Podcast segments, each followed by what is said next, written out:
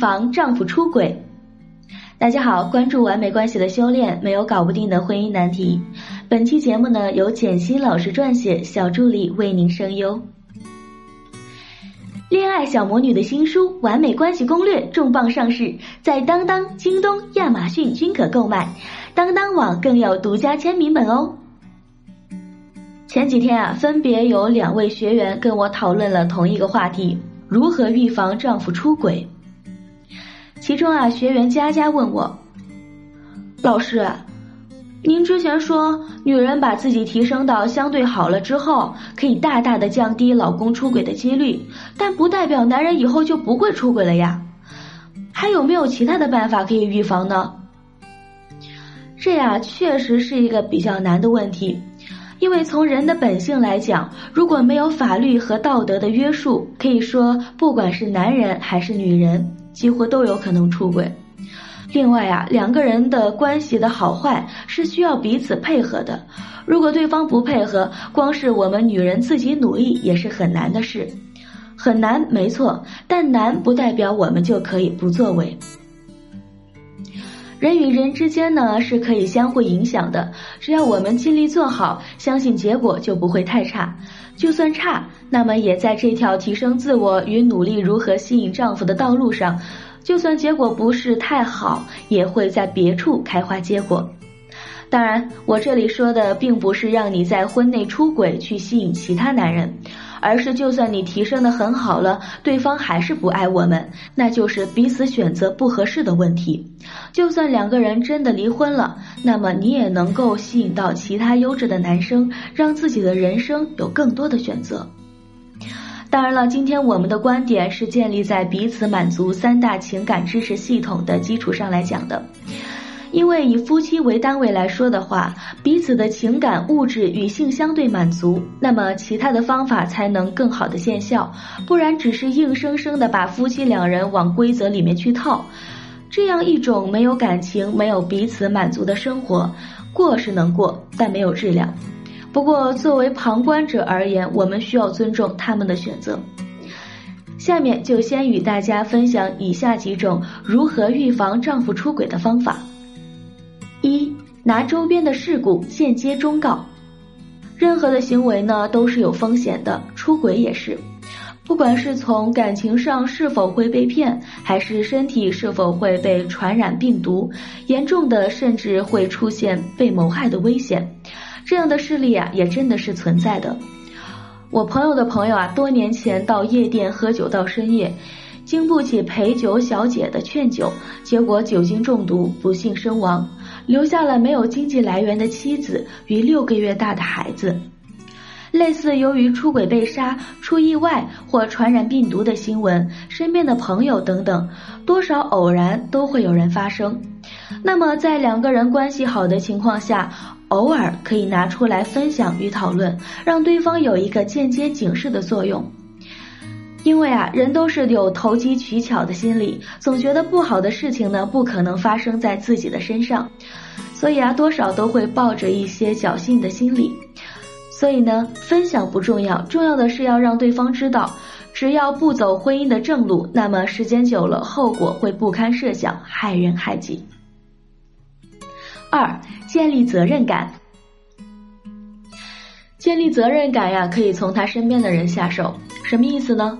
就是你得了解你的丈夫是不是一个孝子，一个爱孩子的男人，或者是一个爱面子、自尊心比较强的男人。如果是的话。那么，应用他的这些弱点进行教育也是可取的，让他知道自己假如哪天出轨，不仅让父母颜面扫地、伤心难过，还会伤害孩子。朋友小欢呀，就很会应用这一点。小欢曾跟我说过：“姐，你知道我怎么跟我老公说的吗？前几天看见了一个男人出轨的新闻，刚好我老公也在旁边，我就故意好奇的问我老公。”老公啊，你说像刚才新闻里的那个男人出轨，他父母和孩子肯定都知道。你说老人家老了都是希望子女能够好好过日子，同时吧，老人也都爱面子。要是被邻居朋友们知道了，老人家的面子往哪里挂呀？还有孩子最可怜了，对孩子的伤害呀，我听说严重的话，孩子长大了也很容易出轨，因为啊，一个道德感差的父母也会影响孩子道德感低。哎，你说这样很直接的伤害孩子，让孩子以后也婚姻不幸福，真是一失足害了三代人呀。然后呢，我老公也说了他的观点，也非常认可我的观点。其实吧，他肯定不知道我这样根本就是故意说给他听的。是呀，像小欢与老公说的那些观点，重点不是别人的故事，而是拿别人的故事间接的提醒她老公。因为我们人呢都有一个特点，不管听到什么或看到什么，总会不自觉的往自己身上思考。小欢呢刚好应用了这个特点。三、设置原则与底线。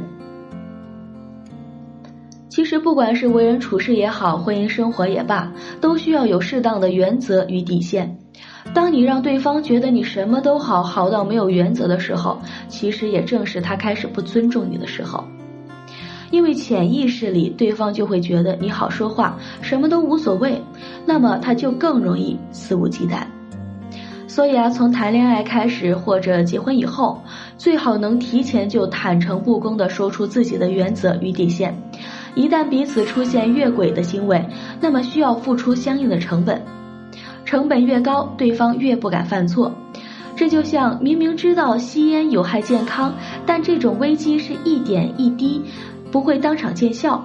可如果医生很严肃的跟你说，你必须马上戒烟，不戒掉，你明天就肯定会得癌症。我想任谁都会当场戒掉。学员小 A 曾经在感情当中从来都是一个不会保护自己的人，后来在我们这里学习了一段时间以后呢，在婚姻当中学会了如何开始保护自己。